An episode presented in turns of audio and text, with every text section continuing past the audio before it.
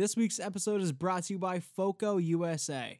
FOCO is the official face covering of the Iowa Hawkeyes, and if you've been watching Iowa football at all this year, you've seen the new Hawkeye face coverings and neck gaiters that the players and coaches have been wearing.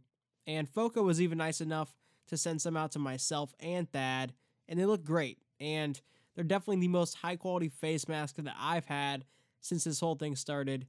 And if you wanted to grab one for yourself, feel free to head over to foco.com and even tell them that the All Eyes crew sent you.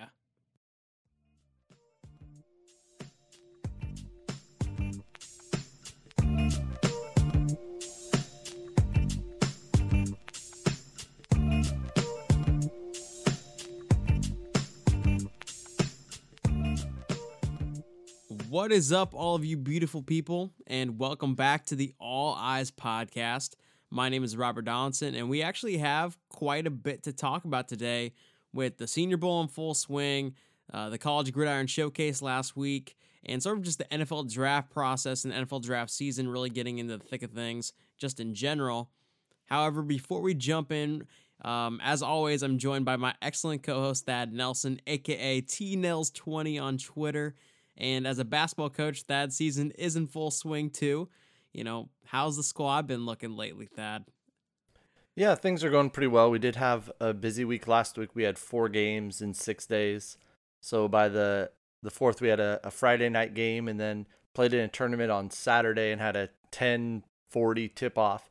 So a little bit sluggish um, out of the gates in that one, but things are going well. Staying busy, just hoping to uh, make sure we're hitting our stride at the right time with tournament times coming up in about a you know couple weeks and school's back in session, right? Like that's that's been for a couple weeks now.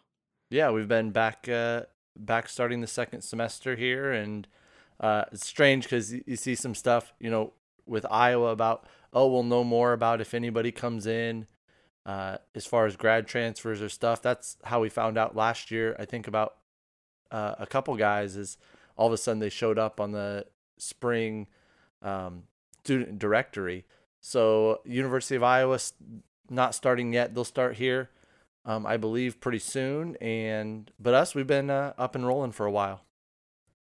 Well, there we go. Um, yeah, and you know, uh, I guess just jumping right into things. You know, Senior Bowl's in action right now. Um, they kicked off on started kicking off on Monday, and there's two Iowa Hawkeyes in the Senior Bowl and just doing everything, going through all the drills right now. Um, I wonder how interview process is going right now with uh, just COVID in general and all that process. But you know, Chauncey Golston has really been shining. Um, I've seen a few clips of him, and I've seen I've been watching on NFL Network a little bit when I can, and just in one on ones, he looks almost unguardable just with that length and that power and just that you know the quickness, especially in a one on one type drill where it's not you know you can freelance a little bit more than you can in sort of a structure of a defense and, you know, we talked about it, you know, all season long. He's the type of guy that NFL scouts are just going to love because he's quick, he's fluid, he's long, he's strong. And, you know, it really shows up, especially in those one on one drills. You, you, just can't really guard him. He's a guy that I've always really liked um, from his time at Iowa. And we mentioned, you know, he'd always been a guy that kind of did his job, did, you know, held the edge, was always a really good run defender uh, was a decent pass rusher, but by the end of the season was dominant, was finishing plays, and you know now in a situation like that when it's drills when he's one on one it's a you know a pass rush rep or something like that he just shows off that length and that explosiveness and his versatility. You know he could play outside he can play inside. Uh, he measured in just under six foot five you know close to 270 so he's got the size and the length and everything you want from a guy to have a lot of D line flexibility and can be a guy in the NFL that that can position himself at different spots and play, you know, not just a third down guy, not just a first down or second down guy, a legitimate three down player, which is very rare along the front line in the NFL. Yeah, and you know, the thing with him too is a lot of the things we talked about that he needs to work on as he transitions to the second level he kind of did in the last three to four games, really showed up in the Nebraska game, where it's just finishing the play. He would get there so many times and cause a hurry or cause a pressure or whatever you want to call it. but it, it just like it felt like the the quarterback would be able to escape him or elude him in a way. And so he broke up the play, just didn't finish it. And sometimes, you know, that can actually be a detriment. You know, if you're facing an athletic QB and you give him some green grass on the edge and he can just take off and go vertical up the field, sometimes that can really bite you if you can't finish a play. But that wasn't the case at the end of the year. And it finally felt like Chauncey Golston kind of turned a corner and just the evolution of his game. And that's really cool to see, especially, you know, that he did it at Iowa and finished out his career on a really positive note. And he wasn't even supposed to be in the Senior Bowl for a long time. You know, he was an East West Shrine game kind of guy. That game obviously got canceled, but the the Reese Senior Bowl kind of came on late to him, and he's been a big talk because he's you know they did the measurements on the first day or the, the second day, and his hand size was through the roof. I, I'm blanking out on the measurement, but people were like, "That that's a joke, right? Like that's cartoon hand size." I'm pretty sure it was like 11 even, uh, if I remember right, like 11, and that's you know, absurd. yeah. So just his length and that, and then you look at those hands, but you can see when you have watched him for the last couple years, you know, when he was playing runs, he just long arm tackles and just completely hold them off with strength and with his length, and then just shed them so quickly and so easily.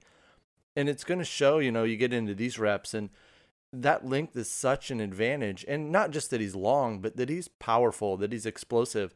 Um, you know there was a tweet the other day from i think it was uh, i'm going to look it up ben Fennell, who had just a highlight clip of some of his plays from this year. And you a lot of them are you know wisconsin nebraska some northwestern you know a lot of the stuff was later in the season and he's just absolutely mauling dudes you know, throwing guys to the side, finishing plays, whether it's running backs, quarterbacks, getting out on the edge and blowing up a receiver screen. And it was just fun to go back through those because we mentioned some of those during the year, but to really kind of see them packaged like that, it jumps off the screen at you about how explosive and how versatile and how athletic he is. Yeah, you don't really get a good grip on you know what kind of play like how he measures up against other defensive ends in college until you watch watch other defensive ends in college and they're not doing that kind of stuff with the regularity that Chauncey Golston is. Uh, the the plays that the splash plays that he makes are not just you know once a game or two times in one game against a lesser competition and then you know three games off. It's almost every single snap you can watch him and something might happen. And you look at some of the best guys um, to come out of college and go in the NFL draft, even in the first round. You know, I, I think of like the Shane Rays of the world and and um, you know Shaq Barrett's and, and these kind of players who were really highly highly regarded. There were games where you know analysts were really torn on how good they might be because they would be disappearing and post a one tackle number with no sacks four games in a row and then have a three and a half sack day. With Chauncey, you know, to get on the field and not just be a specialty kind of pass rusher, he had to do so many things well. And because of that, he was getting more frequency to beat right tackles. And, you know, as we talked about, the progression of his career really just came to a head in his final year. And he really just put it all together and matched the length with the strength, with the uh, speed and the quickness off the edge, and just kind of an overall uh, football IQ and it resulted in so many splash plays because he is so and he's in a different tier as far as an athlete is. And this is a guy who, you know, coming out of high school wasn't highly regarded as a recruit, was probably very underweight compared to what he is now. I mean, I don't know how many pounds he's put on since his freshman year. Do you know? I think he came into Iowa right around 220 ish. So he's put on close to 50 pounds, would be my guess. And it, it really does show. I, I remember, I don't know if you remember too, but just a couple years, he was so wiry. You know, he looked like almost like a receiver playing defensive end and just like a tall, lengthy kind of guy. And even in his junior or last year against Wisconsin, when Wisconsin and Jonathan Taylor were just kind of bashing Iowa's defense uh, for big chunks of yardage, he was getting bullied by the right tackle and right guard, like pancaked and thrown around the field and just run across the field on just dry blocks. And you did. What, there was there any moment this year where you even thought that a, a right tackle even overpowered him um, with frequency? I don't. No, I mean, I'd have to go back and rewatch all the film, but it, you know they got they would leave him, you know, on a one on one or you know, even when the teams would try to double him, he would be able to get off of it, or at least he would just hold them up and let the linebackers get there. And we've talked a lot this year about how much uh, Niemann improved, how Benson and Campbell and those guys would flash at different moments. And a lot of it is because that defensive line, and especially Chauncey Golston, were eating up guys or just going by people. So now all of a sudden the offensive line is off balance. But as you said, you know, he started off kind of this wiry guy. But even as he put on that, you know, 50 pounds or whatever, close to 50 pounds, he was just so fluid. You know, he moved to me like he looked like a basketball player out there. And that's something that when I'm looking at, you know, tight ends especially, but defensive ends are kind of in that same boat. You know, how do they move? Just are they fluid? uh, with their hips when you see them in pursuit you know are they lumbering or are they just running and he's such a fluid natural looking athlete and he's obviously put in a ton of work in the weight room and really studied the game because his technique is good. He understands leverage. He understands holding angles and really good with that. But just to watch that progression of him from a physicality standpoint was unbelievable. And then watch him make that last step as you've mentioned getting close with pressures, hurries, things like that, and finishing plays and creating, you know, creating turnovers or being in the right spot to get a turnover, you know, his length to deflect passes and make plays like that. It's just really special to see him grow as a player. And now watching him get that notice of like, hey, this guy's a really good player and he's going to go on and hopefully boost his draft stock and be a really good NFL player for several years. Yeah, as he goes through his combine process, you you mentioned it. Like there's guys who are tall and there's guys who are lengthy and have that speed combination where they can, you know, just bowl against a right tackle. But there's not very many guys who have that strength pattern and are a 4 3 kind of defensive end mold and have that level of fluidity to them. Because, like you said, he he looks like a basketball player with some of these cuts and some of these jump stops and just the like the way his hips move. It's just different. You know, I'm going to compare him to AJ Epenesa just for a second. They're very different in how they get the job done and, and stylistically, but he's so um, uh, talking about um, Chauncey Golston. He is so much more fluid than AJ Epenesa even was as a freshman. And to be honest, I'm gonna I'm gonna make the the hot take of the episode right here. Chauncey Golston is without question a better prospect than AJ Epenesa ever was at any point during his Iowa career. It's just not even close to me, in my opinion. When you compare the length, the length is matchable for sure. Then you look at the strength. AJ Epenesa, I think, has a very clear advantage in just the strength department, which as a prospect kind of lended him to being a versatile, um, you know, piece that can fit into a lot of different defenses. And you, but that also created a problem of being a tweener because he was kind of in that 280 ish, um, up um, maybe lower 290 range. And it was like, you know, where do we slot him? Is do we bulk him up and make a three tech or a five tech, or is he a base 4 3 D end? But, you know, his combine numbers weren't really of the base 4 3 D end kind of type. With Chauncey Golston, you have a very clear trajectory on where you're going to slot him. He's a 4 3 D end, plain and simple. You're not going to bulk him up. He is pretty much at the weight that he'll be um, you're just going to make kind of maybe subtle tweaks to his muscle mass over time, but you're not overhauling anything. And he can step on the field day one and really make an impact. Whereas AJ Epenesa was sort of a guy that you had to build in whatever your vision was of him as a player. And honestly, I I keep looking at Chauncey Golston, and the first round hype is going to come, especially if he has a good combine. That's just how it always plays out with edge rush, edge rushers. You know, if he has a good three cone, if he posts a good 40 time with the, that hand size and the length and the good senior bowl, we're looking at a first rounder here. No question. Yeah, his uh, pro day is going to be really important for him. I I'd have to check. I think I heard on the combine they're going to do you know some interview stuff and a lot of Zoom meetings, but a lot of the reps just aren't going to happen at, at that situation. So it's going to be really important for guys like him to show off his athleticism in that pro day situation. And he's going to do it. And the interesting thing with him, in my opinion, too, is he's kind of a late bloomer. You talked about he wasn't a, a super high recruit. Um, obviously, noticed and had you know some decent offers, but he was not like the big guy at one of the big guys in that class, and somebody you really had to project. Okay, here's that long wiry frame. Can we beef him up? he's probably not peak performance from an athletic standpoint. He's going to probably continue to get stronger. You said you can tweak that muscle mass in the way he is. His strength and his explosiveness is going to continue to improve. So you look at that, and if you know if you're drafting, and a lot of that is projection and potential and things like that. He's totally an unfinished product at this point, and he has a lot of reps. His he's had really good coaching. Obviously, he's you know disciplined in his performance and his approach, but it's a guy who like his ceiling is still further and further ahead. Like his best football is in front of him, and that's something we heard in the past from Kirk Ferentz on guys like James Daniels, on somebody like Tristan Wirfs, who my gosh, if he gets any better, like he was, he's amazing already. But if that dude continues to get better, which we all think he probably still will and can, just from an age and and growth standpoint. But Golston, you know, I'm not projecting him to be a Tristan Wirfs type player, but it's the same in the sense of he his best football is ahead of him because he is was kind of a late bloomer, and because when you are that build that he has like it just takes those guys time to fill into that frame and figure it all out.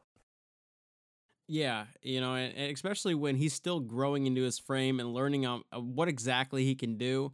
And you know, shortened season, he didn't even get to really fully realize it for a full season. You know, um, if he faces lesser competition in non-con, maybe he gets a little bit more experimental and he starts to figure out things.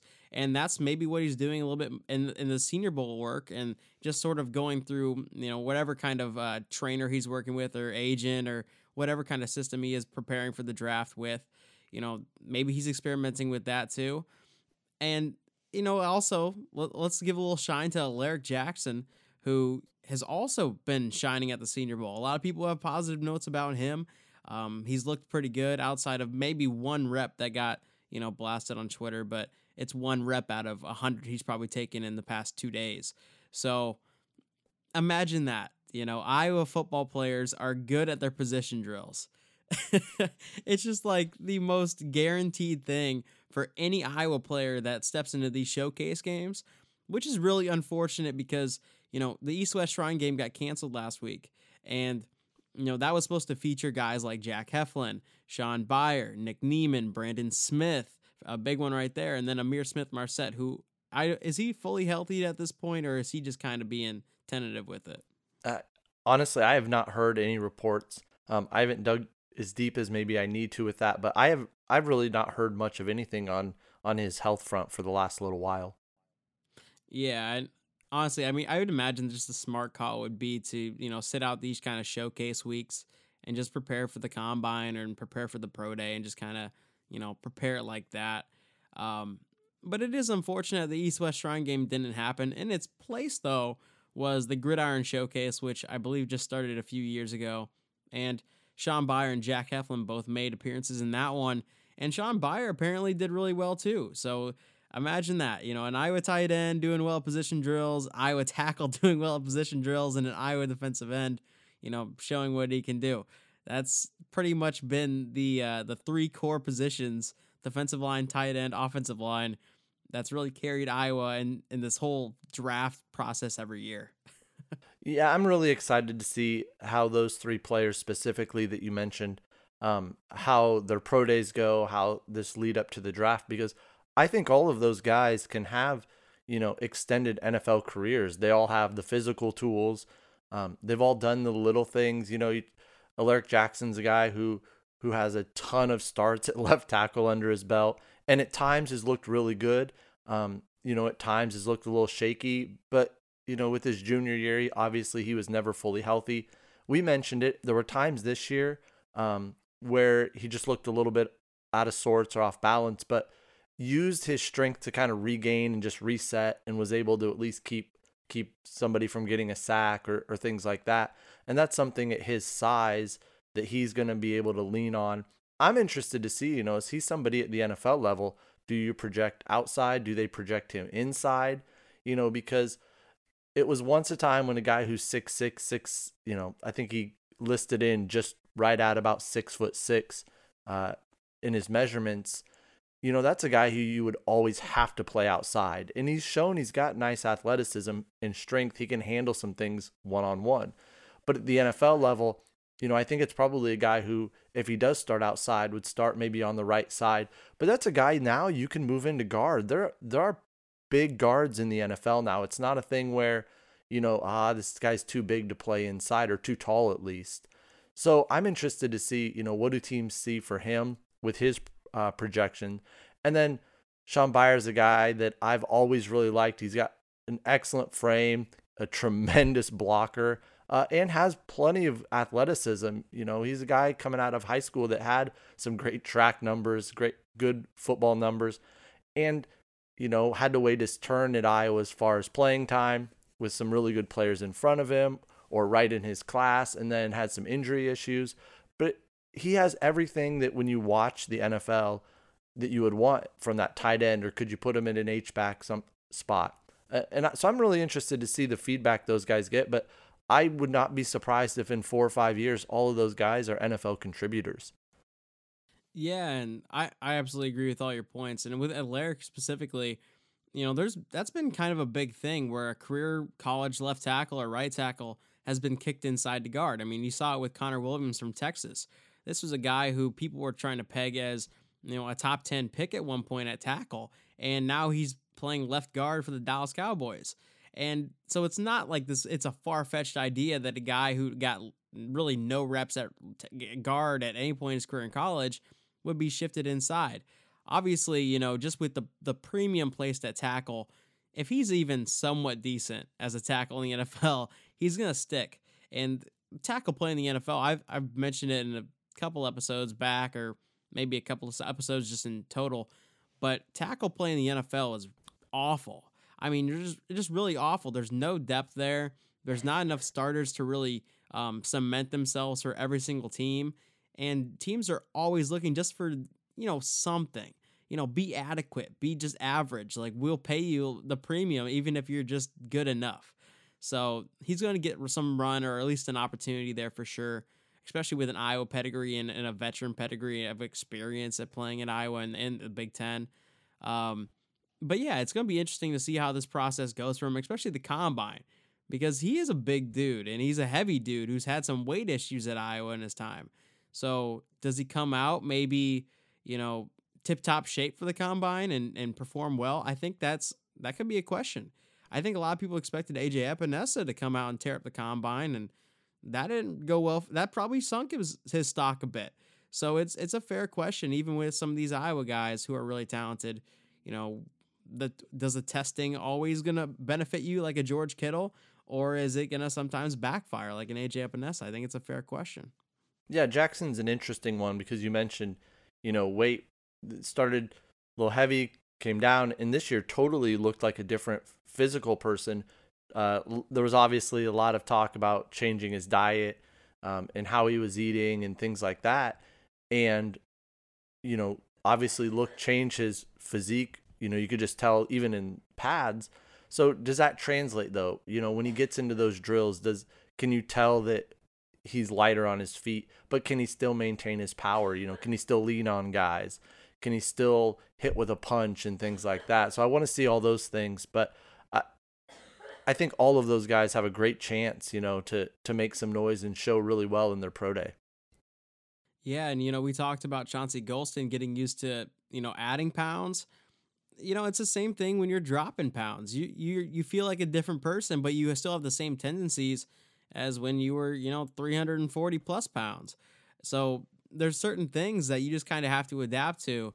And this past year, when you know you have the spring taken out for spring, you know, spring camp taken out, you have fall uh, fall practices and camp taken out, kind of, and you have this shortened eight game season where every single week's uncertain it, it just kind of gives you a different feel. You're still probably getting used to that body, especially when you just started a new diet. I mean, you, you see NFL players and you know current NFL players like an Aaron Rodgers, for example, sort of deal with the changes in their diet, or you know, you see you see it all the time with also like tackles. Like they're always trying to you know beat the system in some kind of way with you know taking out cheese out of their diet or something like that.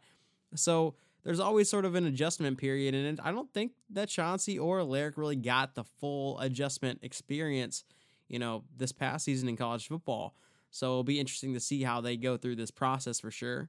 Um, a player that I really want to see the notes on and just see how this process turns out for is Brandon Smith, because this is a guy who, when he first came to Iowa, was pegged as a super athlete, right?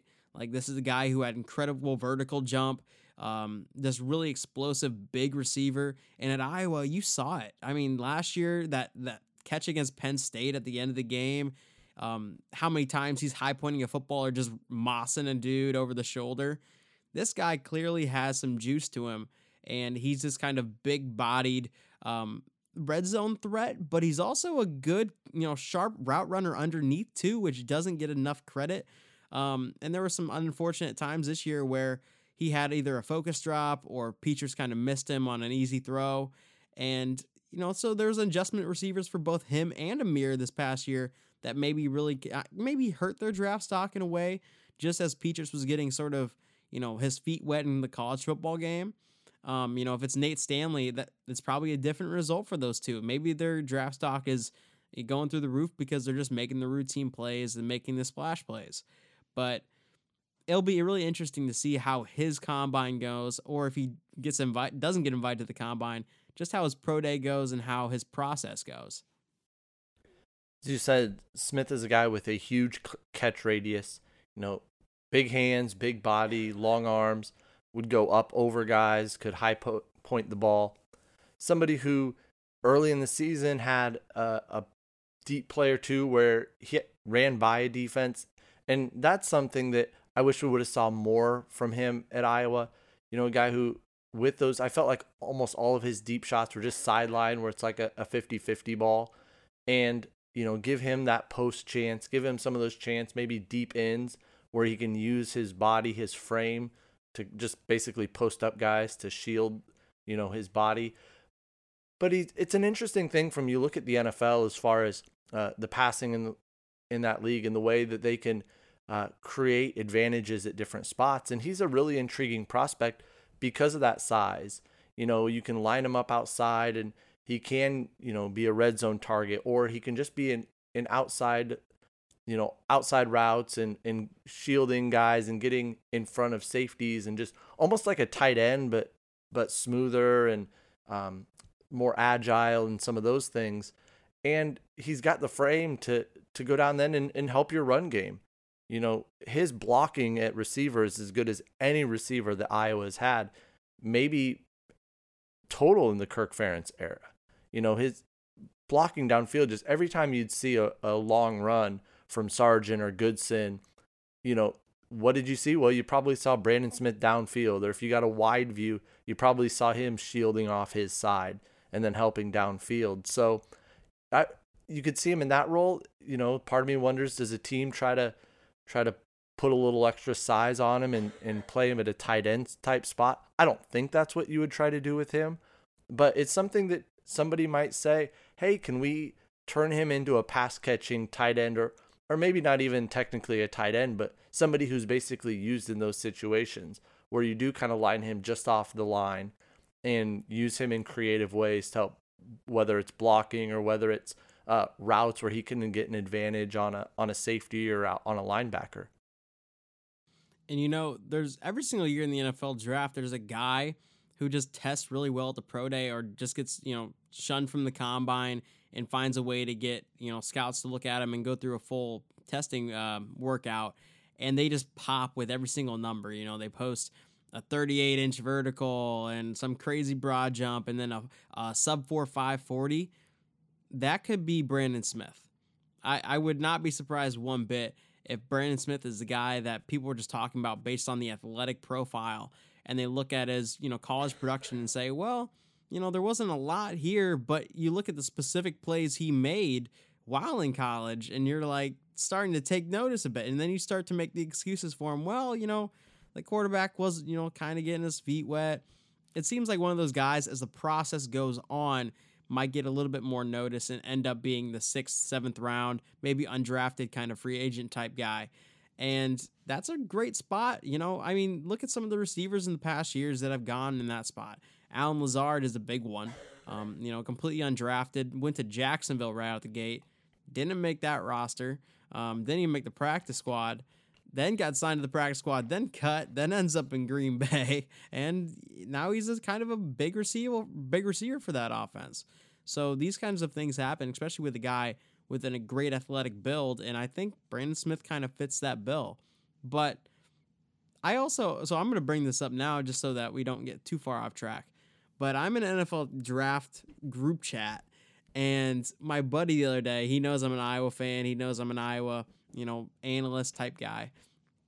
And he just asked me the question, you know, every single NFL draft season, we're talking about these uh, premier NFL draft players that come out of Iowa and it's a no-brainer that they're going to be good in the NFL. It's just like one of those schools that they just know produces great talent and fundamental talent and guys who are ready to play right away. And he asked the question that I always see on Twitter too with people who aren't necessarily Iowa fans or sometimes Iowa fans. Why can't Iowa, you know, really just break through a ceiling when they have so much, you know, talent, um, NFL draft talent, guys who are immediate impact players in the NFL why can't they just, you know, be a staple as like the Wisconsin or the Ohio States in the Big Ten? And, you know, it's a question that we see a lot. Uh, and I think there's some merit to it, but I guess I just kind of want to hear your take on it before I give mine. Well, the big thing to me is football's such a unique game in that you're not just great because of one, two, three players. You know, this isn't basketball where if you have the best player on the court, that's really what matters the most. And in football, you just football is much more a weakest link game. So basketball, in my opinion, is like who's got the best player. You know, football is who's the weakest link. And a place like Iowa is just not going to have maybe the depth at every position or its, you know, lowest peg on offense or defense is probably not going to be to the level of some of those high end teams. And you mentioned uh, Wisconsin, you know, why why haven't they frequently gotten over the hump? Why has Wisconsin kind of been the Big 10 West leader? Or why does Iowa occasionally, you know, why is Northwestern beating them at times and different things? And the thing with that is you can have these NFL players, but a lot of Iowa's NFL players aren't necessarily at game breaking positions. You know, it's not it's not high end quarterbacks. It hasn't been high end running backs. Now, this year they just had first team All Big Ten running back. You know, it hasn't been at receiver. Um, it hasn't been, you know, always at an elite, you know, total game changer on on defense. Now, recently had guys like Epenesa and Daviyon Nixon, and those guys were game changers, but they haven't had that type of, especially offensively, um, that type of person. And a lot of those you know we we watched in the in the championship game and also just the college football playoff the the third fourth best receiver the the second string running back the quarterback level you know that's just different. And Iowa's producing offensive linemen producing a lot of tight ends you know defensive backs especially you know some corners and safeties uh, in different spots. So there's a lot of talent there and Iowa has produced a lot of talent, but there's probably just a bigger, you know, deviation between the best player on the team or the best starter and the lower end starter or rep guy. And that's really been the difference between, you know, some of those the best teams and Iowa. But at the end of the day, I'm going to turn it back around and say, look over the last 8 to 10 years. Iowa's in pretty elite company with how many wins they've had in that total span. So yeah, maybe they haven't had the highs. Maybe you know, not a lot of 11 win, you know, 12 win seasons. A couple in the last you know while, but they also don't have the lows that some of those other teams have. So it's just been they've had a lot of good players, not a lot of super high end players at those game breaking positions. I, I, you literally just stole my answer. no, I, I really do think that's the case. Um, you, you look at when was the last time Iowa had a Heisman kind of caliber player at one of the like the, the you know the key specialty positions on offense, whether it's quarterback, receiver, or running back? I a legit one probably Brad Banks, and what happened with that Iowa team? That team was pretty good. yeah, that that team was pretty damn good. So I really do think it, it really is like that. You look at the Chad Greenways of the world that they've Iowa's put in the NFL, or the Tristan Wirfs, or the Mike Daniels, or even that entire front, Adrian Clayborn front. You know, Josey Jewell, AJ Epenesa, Chauncey Golston. These are all quality NFL players at impact positions for sure, but there's tiers to the impact you can have on a game, and it's undeniably the biggest impact you can have on a game is at the quarterback position. And over the years, there's really just not a game breaker there. Um, CJ Beathard was sort of a game breaker um, that first year uh, as a starter um, when he kind of just broke through the ceiling. And guess what? That team was very good and they broke through the ceiling. Imagine that. So the question now becomes how do you replicate that and, you know, and keep it going? And maybe you don't need a game breaker at quarterback, but you need to have a guy that definitely elevates the offense, right? And Nate Stanley, as good as he was compared to comparatively to other college quarterbacks in that space, he wasn't a game breaker and he he elevated the offense past maybe the normal Big 10 or Power 5 starter, but it wasn't to extra high levels above or tiers above the next guy below him. You know what I mean? With Spencer Petras, you saw some ability to be even better than Nate Stanley this year at some games. And guess what happened in those games? It was blowouts when he was actually, uh, you know, feeling it and, and making good throws and just kind of connecting downfield. So yeah, it really does come down to just where is the talent coming from? Because Iowa does put a lot of guys in the NFL, but it's usually on the offensive line, it's on the defensive line, which makes plays. Sometimes it's in the secondary and tight end. And and with Iowa's offense, the tight end is a different than you know a, a Kyle Pitts at Florida kind of tight end, where they're running 40 yards downfield almost every single snap. So you really have to gauge expectations just with where the Iowa's talent's coming from, and then give then turn around and just give them credit. Because how are you making a Chauncey Golston kind of prospect into a potential first round pick and a Tristan Wirfs level guy, you know, as a, a potential like an all pro first year in the NFL, protecting Tom Brady and going to the Super Bowl, being this heralded stalwart at right tackle and just getting a lot of press as being maybe even rookie of the year on offense for a little bit there there's certain things that Iowa does really, really well, and that's player development. That's just individual execution, just fundamentals and honing down on it um, more individually as far as just player development. Maybe not like um, in game. Well, I guess I'm trying to figure out how to phrase this. It, schematically, they're not always put in the position to you know dominate um, given their whatever their skill level is, I guess. You know what I mean? Just because Tristan Wirfs is this beast, he's not necessarily they're not running off right tackle every single snap. They like a balanced approach. And that's where it comes in of just individual execution versus what the team dynamic is. You know, you might have a great tight end in George Kittle, but are you going to throw him, you know, give him 15 targets a game in college when you're you're a team that identity is being physical and draining the clock and trying to control time of possession. No, that's just not how it goes. So once they get to the NFL, they're put into a different kind of stylistic role, but carrying over those elements that Iowa kind of you know brought out of them, and it creates this this really well-rounded player who can do so many different things. And that's a step that I hope we see an evolution of this Iowa, especially Iowa offense is taking those players that have certain strengths and really using those to the highest of the ability. And if there's one thing that I feel like Iowa has struggled with, you know, I think their player development is great. I think their game planning usually is pretty good. But one thing I would like to see them improve on is put your best players in those chances to shine a little bit more. You know, when you're in the red zone, you know, you know, they just had Brandon Smith, give him more targets. Early in the season, we saw a lot of them.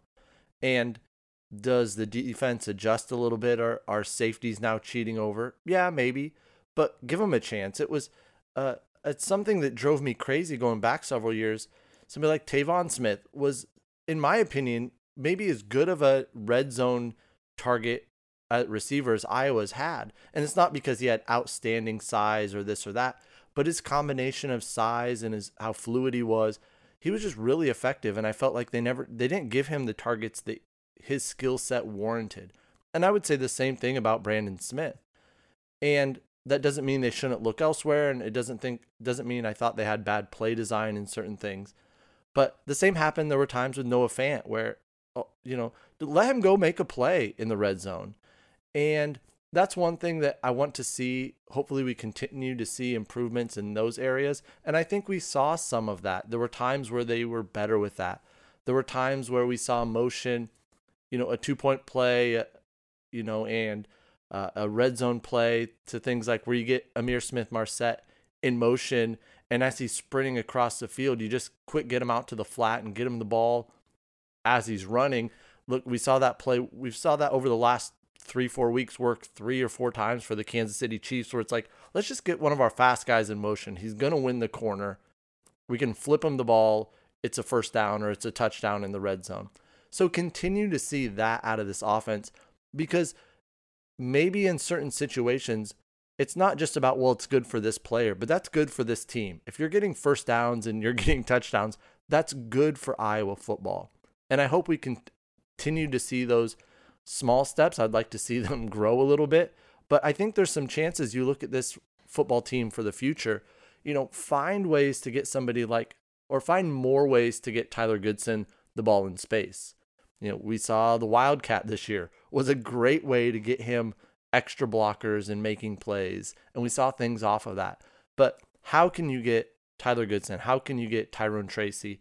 You know, maybe it's one of these freshman receivers that is coming in, somebody like a Keagan Johnson or Arland Bruce. How do you get your dynamic players, somebody like Sam LaPorta, who I think can be a breakout guy? How do you get them in positions to make more impact plays and fit their skill set. You know, not just, well, you know, this is what we do. Okay, this is what we do, but this is how this guy specifically can help us do it and do it better. That's a great point. And I think what Iowa does from a play design, play design standpoint that really bothers me. And I'm just going to say, I'm just going to frame it like this every single player is not created equal. So a Tyrone Tracy has more natural talent and more ability than a Nico Ragaini. But you look at the target share, and Nico Ragaini is getting 10 times more targets. Why is that? Because they don't know how to really scheme Tyrone Tracy into getting these, you know, yards after the catch kind of plays and allow him to be a playmaker. Embrace your playmakers. When they embraced Akrum Wadley, guess what happened? They were able to beat Iowa State in the last few seconds because they just said, We're giving you the ball in space, go make a play. Guess what happens? They, he goes out and he makes a play. When Iowa beat Michigan, they said, Akrum, you know, you just kind of got to take over, bud. Guess what happened? He was breaking ankles left and right, just doing things that only worked for him. When they were getting slaughtered by Florida that same year in the bowl game, and they just needed desperation offense. They're like, all right, Akrum, we're just going to throw you a screen. And guess what happened? Akrum would break tackles, go for 20 yards a pop, and just do things that flashed, right? When DJK was in the offense, they just said, We're listening, we're going to throw you a tunnel screen, go do your thing. There needs to be more embracing of playmakers and just getting your best players the ball more often than your lesser players. It's it's a simple, a very simple concept, and it's one that Kyle Shanahan in the NFL has really adopted, and I've just fallen in love with. It's because it's so simple and so easy, yet every single coach overthinks these things, right? I mean, you look at Kyle Shanahan's first offensive coordinator stint, or maybe second offensive coordinator stint in Cleveland, and that's this was with Jason Campbell and Josh Gordon uh, as a rookie. Josh Gordon went off for like 1,600 yards that year, and the Browns won seven games, which was kind of unheard of in that 10 year span. And then the next year, where does he go? Atlanta, Julio sets every single record possible that he can. And guess where that Atlanta team goes? Oh, the Super Bowl. Um, he takes over the job in the 49ers. And in year three or four, guess where they're going? The Super Bowl. And guess who they embraced as a playmaker? George Kittle. um, it's just very simple. Get your best players the ball more often than your less players and scheme it. The way Iowa does play design wise is all right, we're going to make it it, it's almost like they look at these X's and where the receivers line up and they scheme a player for these where these receivers are going for each specific spot, but they don't put any heightened value on which player is lining up in that spot. And that just sort of bothers me a bit. Yeah, I there's definitely a room for finding more ways to be creative. And if you're looking at offensive play design, there's kind of two ways to look at what is the defense giving us and what do we want to force the defense to give us. Right. And there are times when I think you've got to ride that edge of force feeding something and utilizing something. And and that edge of okay, you know, maybe we're going to set something up or we're going to I want to see how the defense is going to handle this formation or this package or this or that. So you find those things out early and then you capitalize on them by having a plan for okay, if they're going to defend this player or this formation this way, here's how we can get player X the ball in this situation. And that's something that's going to be the next step for this offense, especially because over the past few years, the recruiting's been as good as it has ever been under Kirk Ferentz. And they're getting playmakers at different spots that they haven't had. So, how do you utilize those? Well, you find ways to get them the ball in the places they can be most successful. You know, you mentioned somebody like Tyrone Tracy, who, when he gets the ball in his hands in the secondary, he's essentially a running back out there and he's a load to bring down for defensive backs. So, how can you get him the ball in the right spots to utilize his skill set? He's not going to probably just straight run by everybody, you know, but in a box, he can make great cuts. He can make guys miss. He can run over guys. He can use, you know, his array of moves to make plays downfield. So how do you best utilize that? How do you get him the ball? How do you get, you know, Laporta the ball? How do you get Tyler Goodson the ball in those situations, whether it's a handoff, whether it's a pass, whether it's however, the, you know, the wildcat, whatever they're doing, how do you get your best players the most touches and where are those touches happening? I one big improvement that I saw, I just saw this stat on Twitter and I need to verify. I didn't verify the number, but I want to say it was something with Tyler Goodson had like 79% of his carries were to the outside you know, not necessarily outside the tackles, but tech, you know, what they would call outside. So a run onto the tackles. Well, you know, good. That's where he should be. You know, he has that sort of ability. And, you know, Iowa was able to bring back outside zone really with him and all the shotgun runs getting him outside. And that doesn't mean he's a small back that can't run between the tackles. You know, not at all. But is he best outside of the tackles or at least out to the tackles? Yeah, definitely. So that's where they should be getting him those carries. And it's a guy that when you give him the ball in those situations, he goes and can be recognized as an all first team all Big 10 running back. So finding ways to get your best players the ball in those situations is so important. We'd say the same thing on defense. Like how can you find a way to get your best pass rusher a one-on-one situation? You know, how do you scheme and get, you know, in the past, AJ Epenesa, maybe somebody like an Anthony Nelson, you know, Daviyon Nixon, Chauncey Gold. How do you get those your premier pass rusher in a pass situation, a one-on-one matchup? What did they do? Game on the line, you know, closing time against Nebraska. Hey, Chauncey, you're going up over the right guard. He can't block you. You know, chuck him to the side, fumble, game over. You know, hey, Daviyon, we're getting you a matchup here against Minnesota last year, undefeated Minnesota coming into Kinnick late in the game. AJ, you're going inside against, I think it was the left guard. Go take him out. Two straight sack, sack, you know, takes Tanner Morgan out of the game. Finding ways to scheme your best player and put them in a situation where they can make impact plays. Situations where you don't need five blockers to perfectly execute a play. A situation where you don't need your defense to be perfect in coverage or in this or that. Hey, the other 10 guys, you do your job, do it adequately, but this one player can totally change a play because we've schemed it, we've positioned it to happen. And look, that's not going to happen every play, but if you've got to find the five, six, seven, eight plays during a game where that happens, and those are the game changing moments. You click on two or three of those, that's a 7, 10, 12 point change in a game. That's probably going to win you a lot of games, especially for a place like Iowa.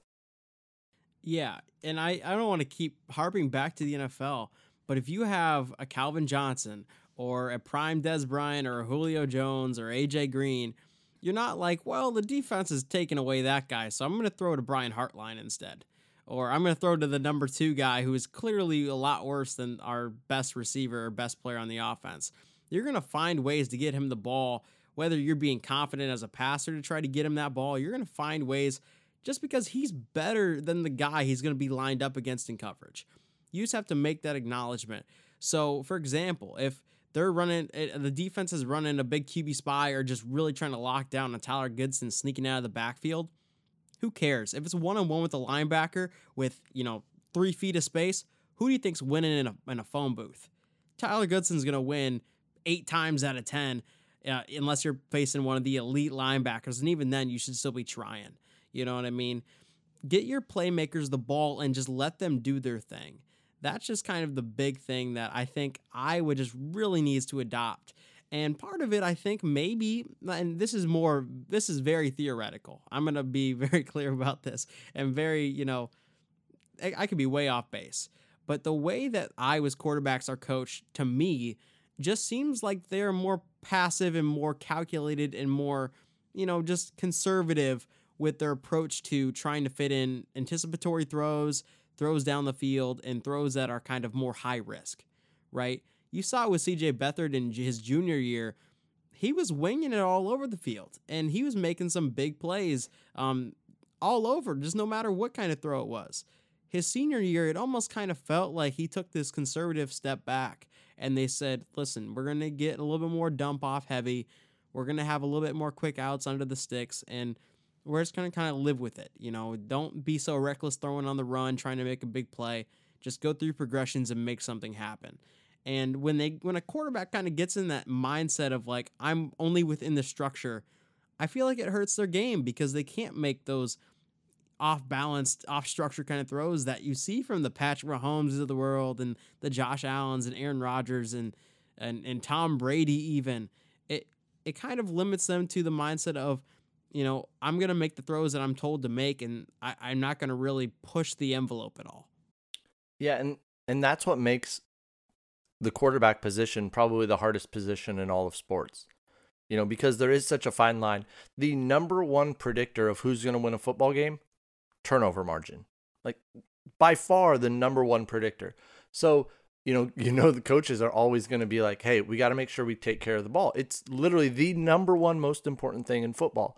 But there's that fine line because you've got to take care of the ball, but you also have to be willing to make a play. And that's, like I said, what makes that position the hardest position in all of sport is because you have to ride this line of making a play, yet not making the worst thing that can happen to your team. And as you said, there's times where you feel like the quarterback is gun shy. Um, and whether that's been coached, whether that's just a player naturally being really hard on themselves. You know, CJ was one of those players that you just felt like if something happened, it just rolled off of him. You know, mm. but we we saw from Nate Stanley, like you could visibly see when he made a mistake, like it was upsetting to him. And you know, we saw the same thing this year with Spencer Petras when he made errors, like he was visibly upset with himself. And look, that's normal. That's not a, a something wrong with them. Like you're going to feel that way. But the elite, the best of the best, know that, all right, you got me on this one, or I made this mistake. I'm not going to make it again. And, you know, looking forward, Petras had some of those moments where he just looked gun shy to make a mistake. But the one thing I'll say, and we, we mentioned it toward the end of the year, I didn't feel like he was making the same mistake over again. So when I'm, you know, looking forward to the future, okay, what's what's his potential? What's his team look like? One thing I'm taking in, into account is yeah, there are times when, you know, he had accuracy issues. There were times when his feet didn't look under him or this or that. But there weren't a lot of times where I felt like he was making the same mistake over or where the coaching staff was putting him in a position to make that mistake. And at the end of the year, we saw some deep connections. We saw, um, you know, limited, he limited his turnovers, things like that. So, you know, looking at the future, that's something that I think is really promising. But it is such a fine line. Like you got to be willing to go out there and make a play and as a coaching staff, let those guys make plays, whether it's your quarterback, whether it's a running back. Hey, you need ball security. You know, it's something that look at Ihmir Smith-Marsette. Like his ball security on kick returns, like made my heart jump out of my chest so many times with him jumping and the ball flailing. But he was t- too good to like that can't be your number one issue. Like because if all he thinks about is ball security, he's not making the kick return against Nebraska. He's not making the kick return against USC. He's not making the other big plays that he made. So you just have to find that fine line and that's the hardest thing for those guys. It's hard for the coaches, but it's something that they can improve on and they need to improve on to let your best players have the freedom to make plays safely. Right. You know, they can't just be robots out there. And you you said it like these people are human. Like these players are human. We often oftentimes think of think of players as just kind of like execution machines, right? And if they're off target, they're off target. And, you know, there's no outside factors that are affecting every single given play. But there is. They're thinking about a lot of things. You know, whether where the safeties are, you know, where how their play aligns with the defensive, you know, defensive look pre-snap. Um, you know, whether a player on the defensive line is breaking through unexpectedly or a guy falls down. Um, there are so many things that are going through a quarterback's head, and if you try to, you know, basically neuter them and neuter their confidence and just be like, listen, you're making throws out of structure. What happens when the guy barrels through your left guard or your center and is right in your face and you can't go through your progressions anymore? You know, there were some times this year, I, I, I want to say it was the Nebraska game. Yeah, it was the Nebraska game. There were some times where Spencer just got off schedule because of a bad snap or, you know, for whatever reason. And when he went off structure, he he looked like he had no idea what was going on. And what happened? He would just panic and throw a pick. It, it happened twice in that game. After that game, you know, he really tightened it up with that, which I really commend. And I think Iowa fans should really start to commend just the progress that he made throughout the year. But, you know, it's just one of those things where a, conf- a, a quarterback has to be confident at all times. He has to be the leader and exuberate this kind of, you know, I can do it, you know, just do your job and I'll hold up my end kind of thing. But if he's overthinking everything and he's kind of panicking and he just he's not really feeling like he can make every single throw that's there, no matter whether it's on structure or out of structure, you're gonna have those problems where you have an airmailed pass or um, once he gets out of the pocket, just taking a bad sack or running out of bounds for one yard when he could have made a throw down the field for 50. Yeah, I mean, that's the difference between being a, a middling quarterback in this conference and being one of the top four or five, you know, or I should say three or four maybe. Right. You know, is what's your ability to not just make the standard play, but then to make an off schedule play or to when things break down to make the right play. And sometimes, you know, sometimes that is a three or four yard play, you know, and there's sometimes when the three or four yard safe play is not the right play. You know, it's third and 12 take that shot. You know, there are times when, yeah, it, it's fine to go underneath, you know, live another day, but, you know, there are times when you just have to take the shot. And if that, that four or five yards of field position can be turned around other ways, you know, if we can take this chance at, at making a play downfield. So with somebody like Petras or with the quarterback play, it's just going to be really interesting because hopefully we have some spring. You know, hopefully there is spring practice and those guys are able to work on those things and and hopefully we get some sort of summer where we can see some of those progressions and because there's going to really need to be because you have Petras back but you're going to have, you know, two new outside receivers. You know, maybe somebody like Tyrone Tracy fills in one of those spots, but it's still you're missing your number 1 and 2 snap guys for the past 3 years on the outside. So you're going to have to develop that chemistry and that trust. Yeah, there's going to be a lot of, you know, we talked about Iowa coming into this year having to rebuild a lot of their pieces, especially, you know, but you lose a starting quarterback, you lose your, you know, a prime right tackle um, who's an NFL top 10 kind of caliber guy, and you lose, you know, a lot of linebackers and, and a safety, and you're just starting to think, you know, what's this team going to look like? Well, next year's team doesn't have those guys, and then it also doesn't have guys who made significant impacts last year. So, you know, as we you know move into future podcasts, we'll probably we're definitely going to be focusing more and more on that. we also have um, a hot take kind of segment that we compiled that we're not going to get into this one just because we've been running a little bit longer, but we still have some ones to talk about. So you, you want to tune in in the future and we'll hit you with that. Um, Thad, do you have any last parting words for the people out there?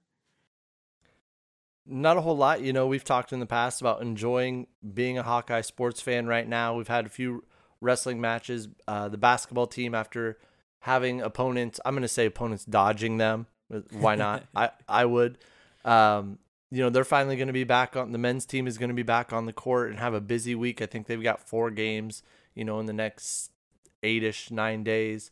So they're going to be back at it. So just enjoy this time. Hopefully, uh, in the near future, we get some some word about you know if there's any newcomers to the football team this spring, and we're not that far from spring football. As crazy as you know maybe that feels or that sounds, but uh, you know that's going to be happening in the next you know we're going to start hearing news about that when to start all those things and and i can't wait to get that news and we get nfl draft news coming up and there's going to be a couple hawkeyes that are super bowl champions um, so we're going to be able to get into that and things like that so uh, enjoying this time uh, you know and just uh, enjoy being a hawkeye fan and and cheering for those guys whether they're they're wearing black and gold right now or whether they're guys wearing different colors now and and uh, representing the University of Iowa.